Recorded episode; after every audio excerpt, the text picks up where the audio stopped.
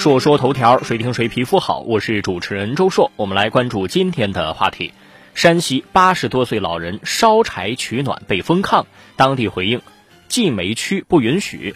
十二月十四号，山西省运城县盐湖区一份处理两名八十多岁老人违规用吊炕取暖的通报引发关注。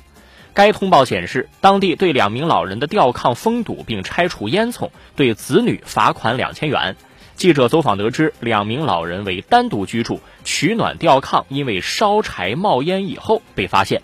事后，村干部送去电暖气。冯村乡政府负责人表示，网传两老人子女被罚的通报系草稿，其实并未罚款。该负责人说，晋煤区内露天烧冒烟的炭柴都不允许，会影响空气质量。目前正想办法解决老人取暖问题。后续报道说，村干部给老人送去的电暖气实际上是小太阳取暖器。不管是电热毯还是小太阳，根本解决不了北方的取暖问题。特别是炕这种东西，冷炕是要命的。烧柴这个事情呢，有烟不利于环保，但是 PM 二点五、PM 十爆表是综合因素导致的。中国人烧柴火都烧了好几千年了，怎么近些年才爆呢？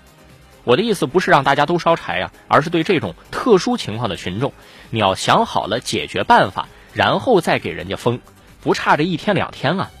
这么一搞，有多环保就没人去关注了，都看到了老人受折磨。还有跟帖留言说，为什么不自己家准备好了取暖设备，凭什么都让乡镇政府解决呢？要我说啊，这些老人都该去海南越冬，多舒服暖和呀，他去得了吗？是不想去吗？有些人看不到最基层的生活太久了。我们一直认为，为人民服务的使命是帮助群众解决问题，而不是有问题先解决群众的嘴。民生问题，我觉得照着一句古文做就行了。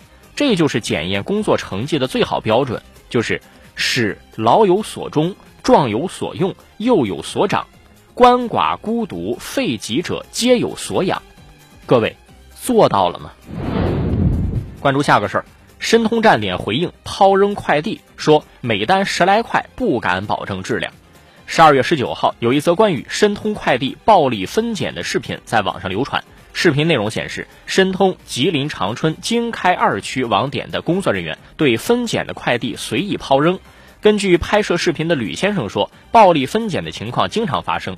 对此，该网点的一位工作人员回应，进一步引发了众怒。这个人表示。建议客户东西怕摔，以后发顺丰。说你怕有损坏的话，你就发顺丰。顺丰不是服务好吗？不差钱就啥也不差。而对于易碎物品，该人员说，易碎物品只要包装好就不会碎，包装不好怎么样都会碎。这个回应有意思啊，免费给顺丰做了一波广告，这可真是神助攻啊！为什么会出现这种暴力分拣的状况呢？因为要节省时间，时间就是金钱，就是效率。如果不扔，就干不完活，挣不到钱，只能扔。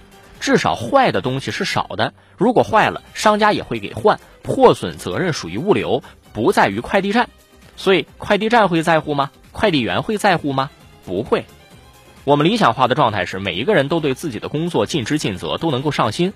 我一直认为，干了一行，不管你喜欢不喜欢，都应该努力把它做好，精益求精，对得起自己。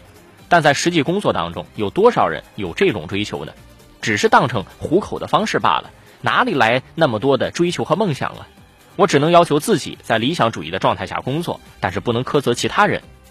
但是我也不能够对这种为了挣钱损害消费者利益的行为进行谅解。你们有难处，干不完活儿，好的，价格是消费者定的吗？是不是我说你必须三块钱给我送到啊？不是啊，是你们快递公司为了抢占市场份额打价格战，反过头来要求消费者理解。这说不过去吧？你们认可的服务价格，服务又不过关，怎么办呢？在挣不到钱博同情的状态下，在市场经济行为的背景下，先想一想法律是底线。你定价，我买服务，按照法律法规来，按照消费者权益保障来，凭什么还让我理解你暴力分拣的行为呢？周硕的微信号周硕九零九，说说头条，谁听谁皮肤好。我是主持人周硕，下期节目咱们接着说。